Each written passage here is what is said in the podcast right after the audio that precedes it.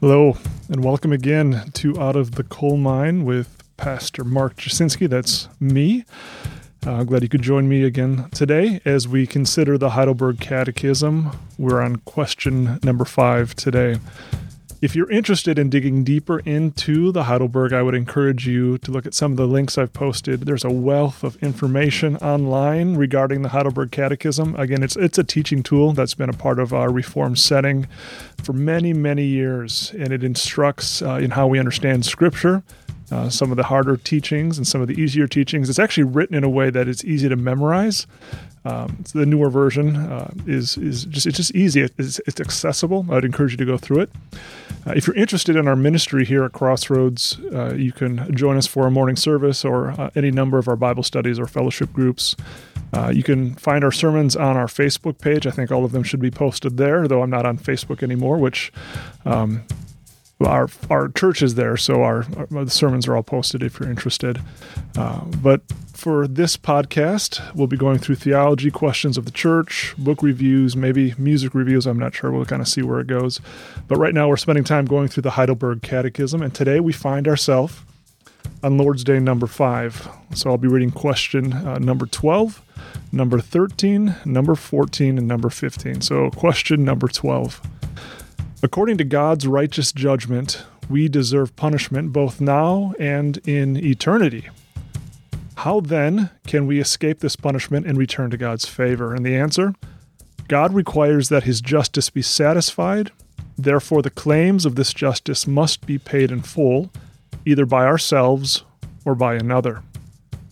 And then, question 13 Can we make this payment ourselves? That is the logical question that follows. And the answer certainly not. Actually, we increase our debt every day. Number 14. Can any other creature, any at all, pay this debt for us? And the answer no. To begin with, God will not punish any other creature for what a human is guilty of. Furthermore, no mere creature can bear the weight of God's eternal wrath against sin and delivers and deliver others from it. And then number 15. What kind of mediator and deliverer should we look for then? And the answer, one who is a true and righteous human, yet more powerful than all creatures. That is, one who is also true God. I want to combine this with a couple of our readings from the Belgic Confession and one from the Canons of Dort. First one is from Article 20.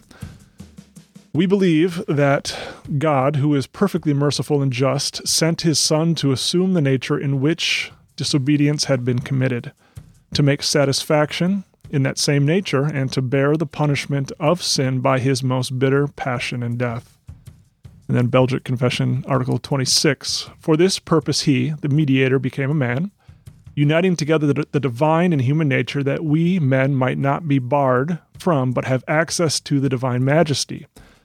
This mediator, however, whom the Father has ordained between himself and us, should not frighten us by his greatness, so that we look for another according to our fancy. Gotta love the language there, but the point is clear.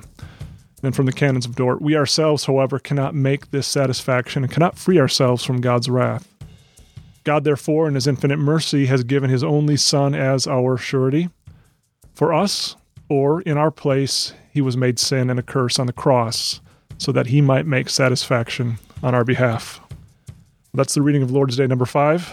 Uh, thank you for joining me today in Out of the Coal Mine. I'll talk to you soon.